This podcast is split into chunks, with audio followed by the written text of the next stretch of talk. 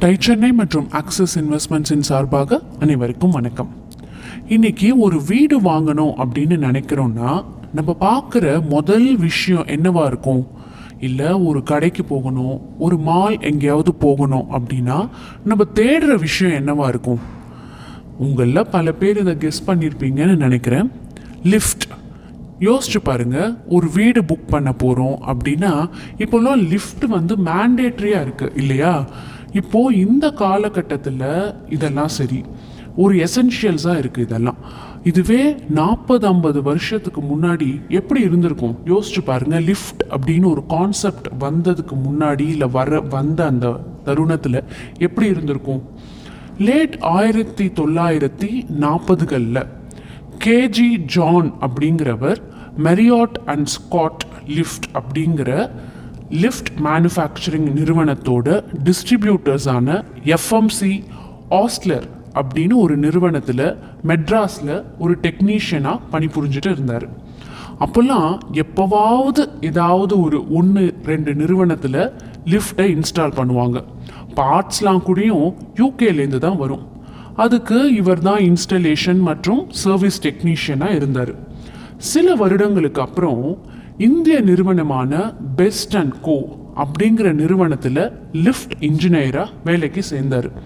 இந்த நிறுவனம் சில வருடங்களுக்கு அப்புறம் பெஸ்ட் அண்ட் கிராம்ப்டன் அப்படின்னு மாறி ஃபின்லாண்டை சேர்ந்த கோன் அப்படிங்கிற நிறுவனத்தோட கொலாபரேட் செஞ்சு பிகான் கோன் அப்படின்னு பேர் மாறியது.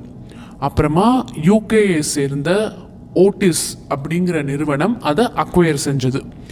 இந்த காலத்தில் லிஃப்ட் பிஸ்னஸ் ஒரு நிஷ் கேட்டகரி அப்படிங்கிறதுனால கம்பெனி டு கம்பெனி மாற வேண்டியதாக இருந்தது ஜான் அவர்களுக்கு.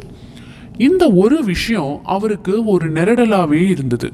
இப்படி கம்பெனி கம்பெனியாக மாறுவதுக்கு பதிலாக இவ்வளோ எக்ஸ்பீரியன்ஸ் இருந்ததுனாலையும் நம்மளே ஒரு லிஃப்ட் மெயின்டெனன்ஸ் கம்பெனி ஆரம்பித்தா எப்படி இருக்கும் அப்படின்னு தோணி ஆயிரத்தி தொள்ளாயிரத்தி அறுபத்தி மூணில் லிஃப்ட் இந்தியா அப்படிங்கிற பேரில் எந்த பிராண்டாக இருந்தாலும் இவ்வளோ வருஷம் அவர் இன்ஸ்டால் செஞ்ச லிஃப்ட்ஸுக்கு மெயின்டெனன்ஸ் செய்ய ஆரம்பித்தார் ஏற்கனவே எல்லா கஸ்டமர்ஸுமே நல்லா தெரிஞ்சிருக்குமே. ஏன்னா மோஸ்ட் ஆஃப் த லிஃப்ட் அவர் தானே இன்ஸ்டால் பண்ணியிருக்காரு.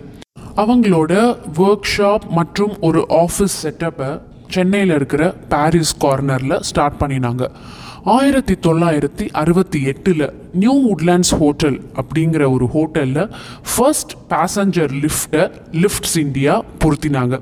அதுக்கு முன்னாடி முதல் ப்ராஜெக்டாக ஹோட்டல் தாசபிரகாஷ் அப்படிங்கிற மெட்ராஸில் இருக்கிற ஒரு ஹோட்டலுக்கு ஃபுட் லிஃப்ட்டை இன்ஸ்டால் செஞ்சாங்க.